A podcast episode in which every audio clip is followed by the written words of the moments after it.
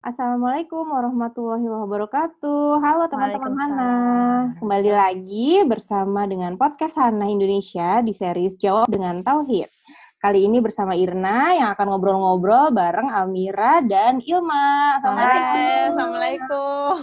iya, jadi uh, mungkin teman-teman Hana juga udah mulai familiar ya dengan term jawab dengan tauhid itu karena berkali-kali di Hana juga dibahas tentang jawab dengan tauhid. Nah, kalau aku pribadi di rumah ya masih terus-terusan belajar sih ya sebenarnya masih untuk coba perlu latihan ya. Uh, uh, perlu latihan banget gitu dengan anak-anak apalagi dengan handling anak lima yang pertanyaan randomnya tuh kayak bisa munculnya tuh tiap menit gitu. Masya Allah. Iya benar. Kalau misalkan eh, nggak uh, dilatih terus itu pasti akan buyar juga sih walaupun nah. mungkin kita udah tahu kan kemarin juga sempat iya, benar. tipsnya teorinya gimana gitu Terus uh, jadi aku jadi penasaran juga gimana sih sebenarnya cara mulainya biar sebenarnya kayak kita sebagai ibu bisa uh, kuat terus gitu untuk tetap konsisten menjawab dengan tauhid gitu, Mak. Oke, Bismillahirrahmanirrahim. Um, coba kita tarik mundur dulu kali ya sebenarnya kayak gimana sih pendidikan atau hidup ini tuh sebenarnya perjalanan apa gitu kan.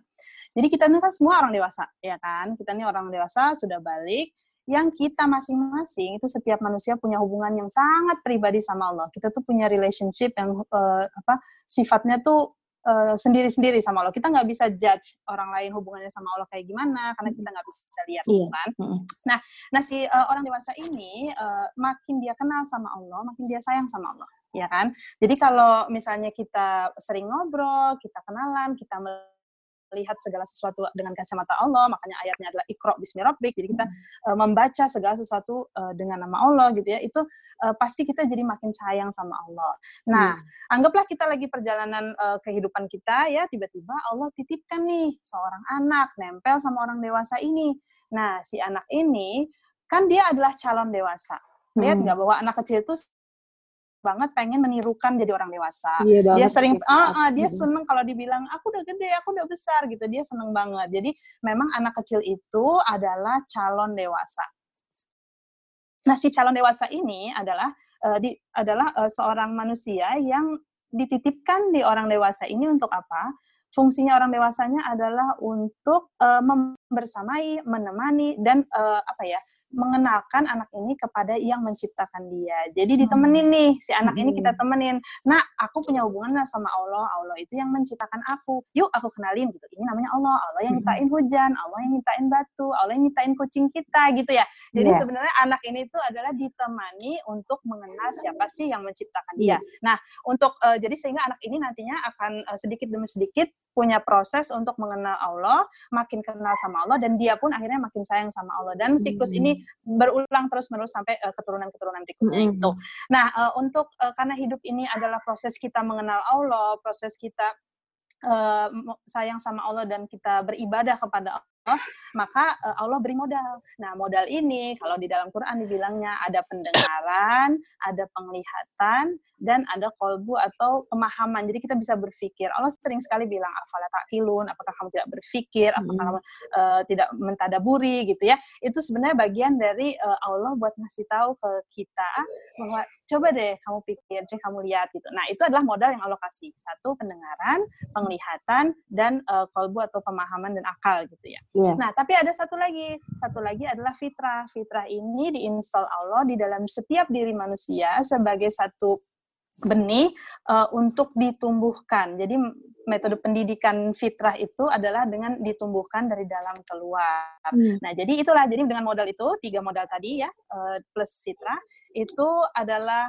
fasilitas yang Allah kasih buat si anak ini belajar ditemenin oleh orang dewasa yang ada di sekitar dia supaya dia kenal sama Allah, sayang sama Allah dan akhirnya bisa jadi pribadi yang bermanfaat buat buminya Allah. Kalau di Quran hmm. disebutnya menjadi khalifah fil ard yeah, gitu. Iya, yeah, yeah, yeah. yeah, jadi sebenarnya uh, jadi uh, asal mindsetnya udah begitu aja dulu tuh simpel gitu ya. Oke, okay, berarti saya ini punya hubungan pribadi sama Allah, anak saya pun dititip untuk saya bantu supaya dia kenal sama Allah, maka hmm. dengan begitu kita akan lebih uh, semangat, lebih konsisten, lebih firm gitu ya untuk mempraktikkan si jawab dengan tauhid yang tips-tipsnya udah kita sebut di podcast pertama. Oke. Jadi sebenarnya nggak usah overthink kalau tiap kali ditanya anak berarti kita harus ngajarin, ngajarin gitu enggak ya? Menemani tumbuh aja gitu nah, ya. itu yang seru ya, karena sebenarnya hmm. fitrah itu karena fitrah iman itu sudah ada di dalam diri setiap manusia. Jadi bukan kita yang didik dia supaya punya hmm. keimanan, tapi keimanan itu sendiri udah ada di dalam diri dia, tinggal kita bantu dia untuk tumbuhin, bantu dia untuk kenalin, bantu dia untuk uh, banyak refleksi ke dalam dirinya dia. Lihat deh nak, lihat deh nak kayak gitu. Mm -hmm.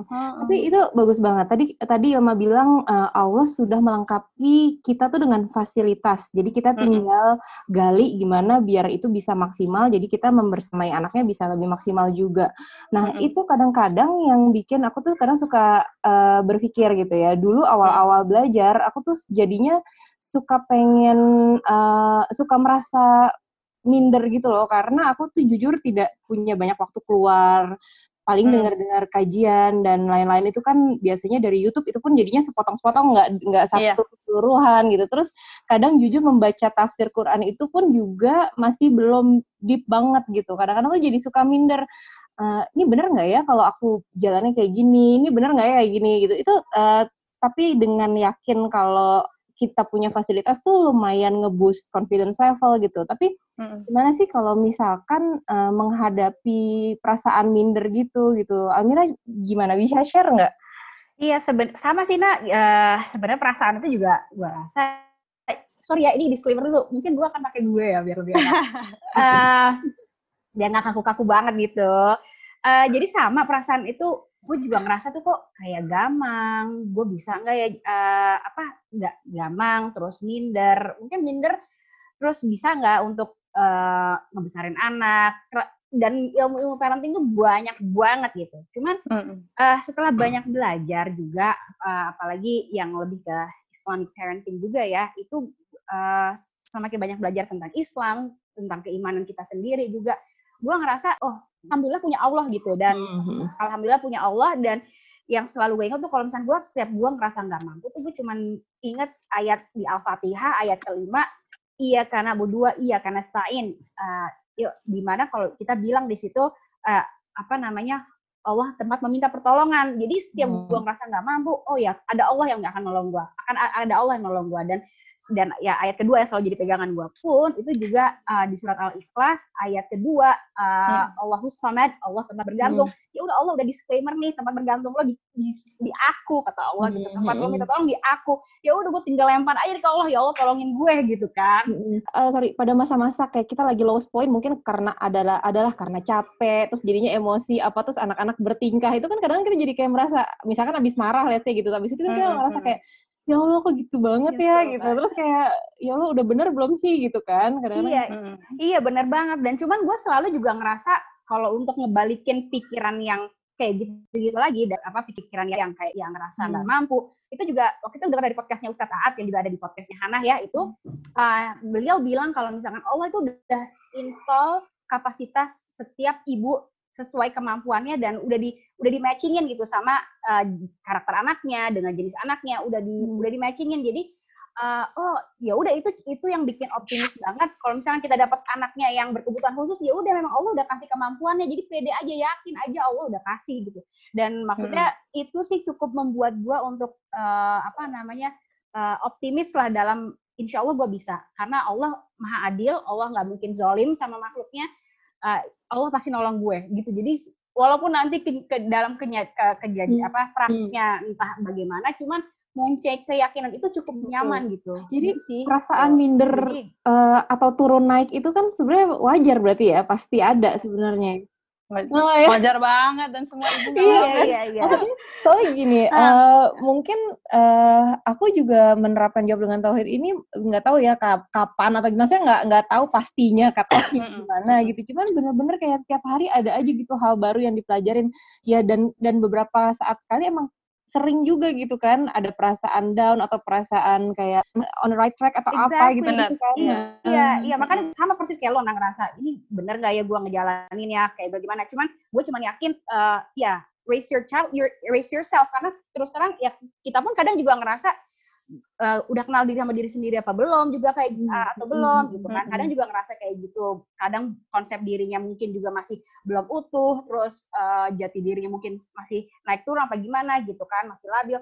Cuman ya again tiga, tiga itu tadi sih yang menjadi pegangan gue bahwa memang ada Allah yang selalu nolong dan Allah udah janji itu bahwa Allah udah installin dan yang ketiga ya raise your child raise yourself gitu. Jadi uh, itu sih kayak kunci pegangan buat gue ya. Hmm. Ya makanya benar juga hmm. tadi itu apa uh, tentang yang bahwa kita semua adalah orang dewasa yang masing-masing punya hubungan sama Allah. Setiap yeah. kita masing-masing punya hubungan sama Allah. Jadi anak kita manusia, kita pun manusia hmm, gitu ya, iya. ya. Nak? Jadi kayak memang kita punya hubungan sama Allah, anak kita punya hubungan sama Allah karena hidup ini sejatinya memang cuma tentang Allah gitu kan. Jadi apa pun yang kita lakukan, kita juga bawa anak kita bahwa ini loh, kamu tentang Allah. Contoh nih sekarang misalnya lagi puasa, terus misalnya tiba-tiba dia meminta untuk batal puasa, ya kan kita tinggal bilang e, kalau misalnya kamu punya kebutuhan, silahkan disampaikan ke Allah. Misalnya kamu merasa aduh lapar banget nih, coba ngomong aja sama Allah. Pada dasarnya bukan ama yang harus dimintain izin, kamu coba uh, punya hubungan sendiri sama Allah dan nanti apa hasilnya hatimu gimana condongnya sampaikan ke ama. Misalnya ternyata benar benar udah gak kuat udah bilang sama Allah ya aku kan hanya sebagai fasilitas yang membersamai dia gitu kan ya yeah. udah aku bikinin makanan gitu dan akhirnya praktek jawab dengan tauhidnya adalah dia puasa kan karena Allah ya bukan karena kita gitu. Bukan karena aku puasa yeah. dia ikut-ikut gitu. Pada pada usia tertentu mm, tentunya ya. di usia iya tujuh tahun ya, dia lah ya iya, iya bebas.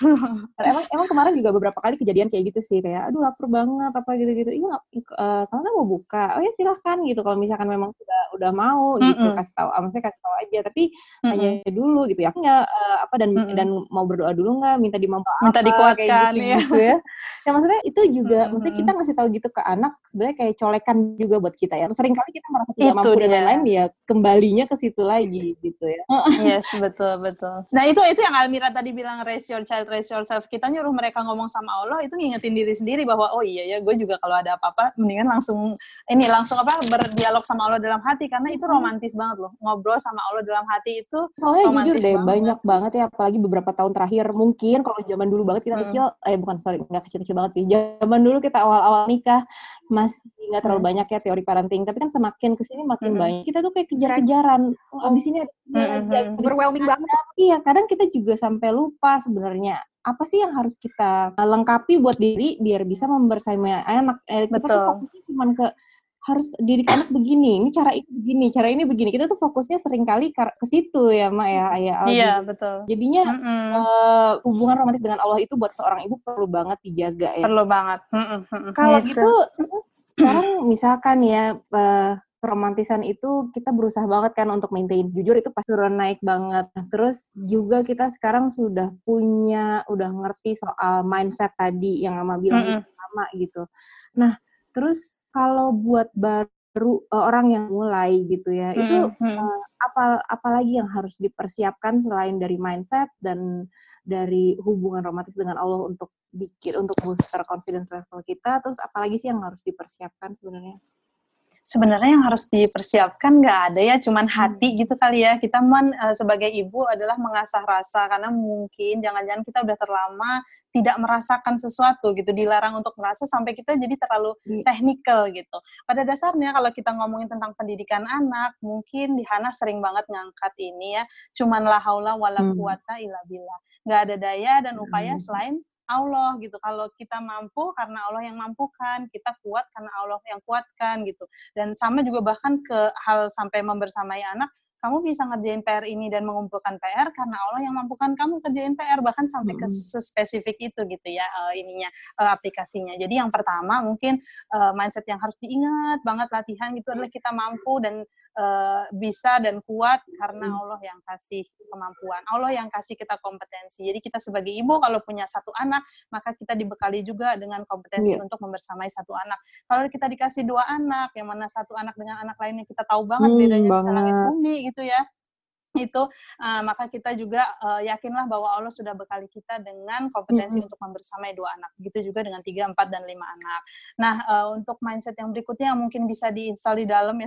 di dalam kepala kita untuk latihan adalah kita melakukan semua apa yang lakukan sehari-hari itu supaya disayang Allah. Nggak ada lain, nggak ada bukan, cuman untuk hmm. supaya kita disayang sama Allah. Orang-orang yang masuk surga itu adalah orang-orang yang masuk surga karena rahmatnya Allah dan hidup kita ini sebetulnya sejatinya hanya tentang Allah yang lain-lain itu semua cuma menjadi wasilah kita untuk uh, menjadi Iya. ambasadornya Allah gitu loh. Kita menebar kebaikan. Bahkan ke anak kita pun kita mempesonakan dia dengan kebaikan kan supaya dia lihat bahwa oh hidup ini tuh begini toh semenyenangkan ini gitu. Jadi vibe positif itu terus di eh, di eh, apa ya ditularkan gitu ya melalui nilai-nilai Mm-mm. keluarga gitu.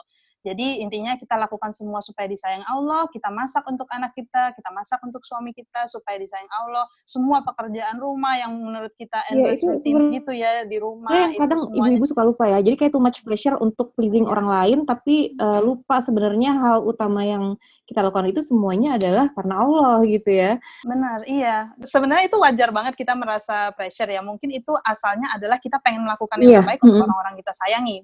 Itu juga untuk Allah juga karena begitu kita kenal Allah, kita sayang sama Allah. Jadi makanya memang dalam keseharian kita yang memang sudah baik ini, kita tinggal selipkan Allah aja. Jadi selama ini misalnya eh, saya sikat gigi supaya gigi saya bersih gitu ya, untuk menjaga kesehatan mulut. Saya mandi supaya tubuh saya bersih. Tapi diselipin Allahnya karena Allah suka yang bersih, karena Allah suka yang wangi dan begitu seterusnya gitu ya. Jadi eh, itu menjadi apa ya latihan yang baik untuk membersamai anak. Makanya begitu kita ngomong ke anak kayak gitu, anaknya jadi eh, belajar dari pola orang tuanya gitu kan. Jadi intinya eh, perlu diingat bahwa kita adalah manusia, anak kita juga manusia dan eh, fungsi seorang dewasa adalah untuk menemani dia mengenal sama siapa yang menciptakan Mm. dia Mm. supaya akhirnya dia bisa menjemput misi langitnya, dia bisa berperan, dia bisa memberi solusi untuk buminya Allah, dia bisa menebar manfaat untuk orang lain gitu kan. Siapa pun yang ada di sekitar dia akan merasakan nyamannya ada dekat dia karena apa? Karena dia punya eh, hubungan pribadi yang sangat dekat, sangat sayang sama Allah yang menciptakan dia. Jadi ini jawab dengan tauhid ini eh, luas sekali ya. Jadi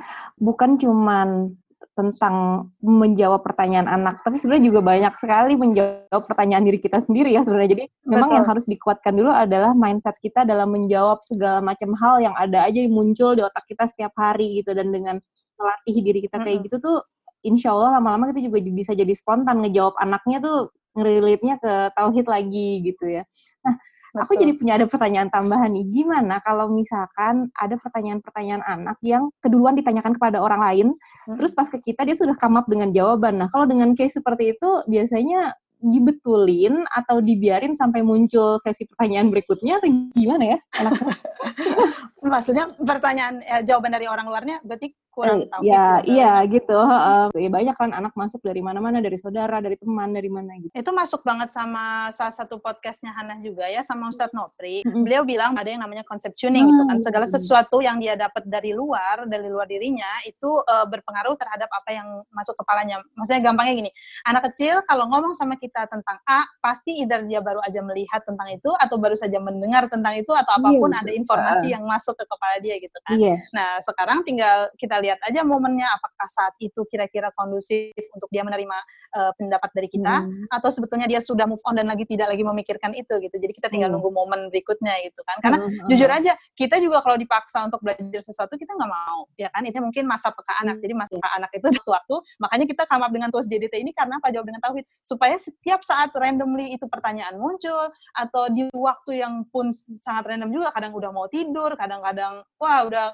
lagi Iya, tengah-tengah iya, masak dia nanya sesuatu jadi dengan adanya tools ini tuh membuat kita cara berpikirnya jadi lebih disiplin gitu kan oh iya ya ingat ingat ingat bahwa aku tuh jawab apa pun adalah supaya dia makin sayang dan makin Hmm. kenal sama Allah maka yang aku sampaikan harus bisa eh, membuat gambaran positif tentang Hmm. Allah gitu jadi walaupun itu kaitannya tidak ada hubungannya dengan sains tidak ada hubungannya dengan Allah secara langsung tapi biar gimana pun semua yang terjadi di lingkungan kita semua yang terjadi di kehidupan kita itu sebenarnya sangat relate sama Mm-mm, betul. ketauhidan gitu kan tinggal kita sambung Oke, sambung jadi- aja gitu never lat berlate untuk mulut ya. Jadi kalau misalnya kayak enggak. ya mungkin kita juga baru tahu, ada yang baru tahu juga tentang ini gitu. Aku pun nggak dari pas zaman anak pertama lahir kan gitu. Jadi ya konsep Mm-mm, tuning itu mm-mm. bisa dilakukan ya kapan pun ya just start now gitu ya.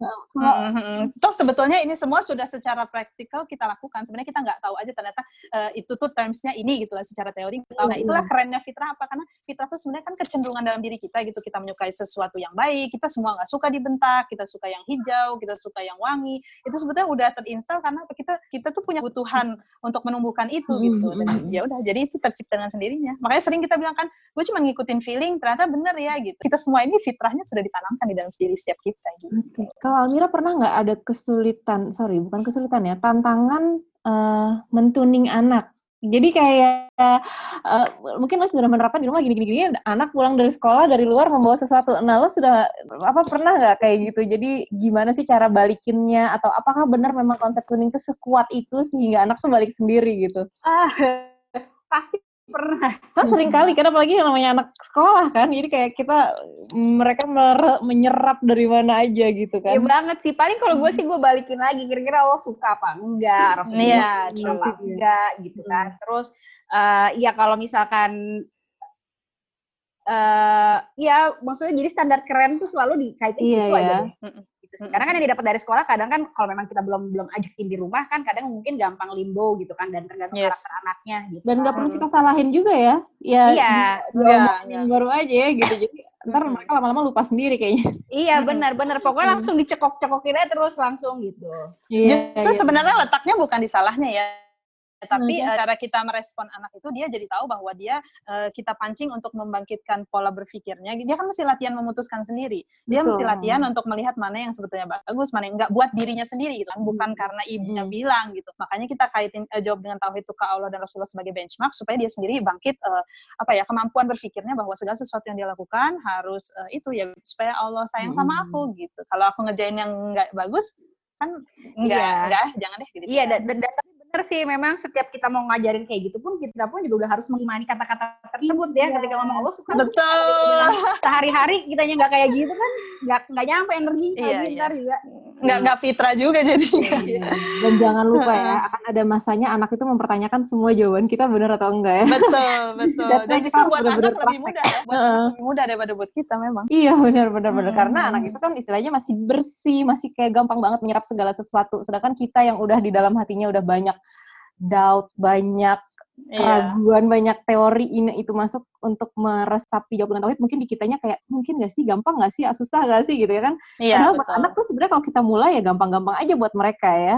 Iya, betul. Cuman, Pokoknya yang perlu diingat itu ya. Hmm. Satu, kita mampu karena depan Allah. Yang kedua, kita lakukan segala sesuatu supaya kita disayang sama Allah. Insya Allah kalau dua itu ada di kepala, kita udah on the right track. Oke, okay. bismillah kalau gitu. Ada ibu-ibu yang baru memulai uh, jawab dengan tauhid ini di rumah, mungkin ada pesan-pesan lagi dari Ilma dan Almira. Tauhid tuh apa sih? Tauhid tuh apa? Berat banget, kedengarannya berat banget, tapi sungguh enggak. Ini pelan-pelan aja, intinya cuma kuncinya di dua mindset tadi. Satu, kita mampu karena dimampukan Allah dan Allah udah kasih kita kompetensi, semangat. Yang kedua, kita lakukan semua dengan tujuan supaya disayang Allah. Kita meladeni dan menyayangi suami supaya disayang Allah, juga membersamai anak juga supaya disayang Allah. Jangan lupa tips yang dari podcast pertama, kalau hmm. menjawab dan menanggapi, satu mulai tanggapan uh, dalam kalimat uh, dengan kata Allah dan Rasulullah dan yang kedua uh, sebisa mungkin kalau konteksnya pas kaitkan dengan keilmiahan atau sains karena sains sangat erat kaitannya dengan ketauhidan. Yang ketiga hmm tanya balik ke anaknya cross check kira-kira dia udah menyambungkan pertanyaan dia itu dengan Allah dan Rasulnya. Kalau belum kita balik ke tips nomor satu. Nomor satu lagi. Iya. Terus ya? Uh -uh. tapi tips dari Almira uh, satu cuma keren banget. Coba aja. Coba aja. Iya benar coba aja. Karena kalau mikirin ragu dan mikirin uh, apa minder mikirin apa emang kita ibu-ibu terlalu overthink nggak akan mulai-mulai ya. Mm -mm, mm Okay. Pokoknya dinikmatin aja ya, santai. santai. Uh, Oke, okay, kalau gitu kayaknya mm -hmm. cukup dulu ngobrol-ngobrolnya kali ini. Mudah-mudahan mm -hmm. bisa langsung diresapi dan pelan-pelan diterapkan juga untuk diri sendiri dan untuk membersamai anak. Ya, terima kasih mm -hmm. semuanya. Assalamualaikum warahmatullahi wabarakatuh. Waalaikumsalam warahmatullahi wabarakatuh.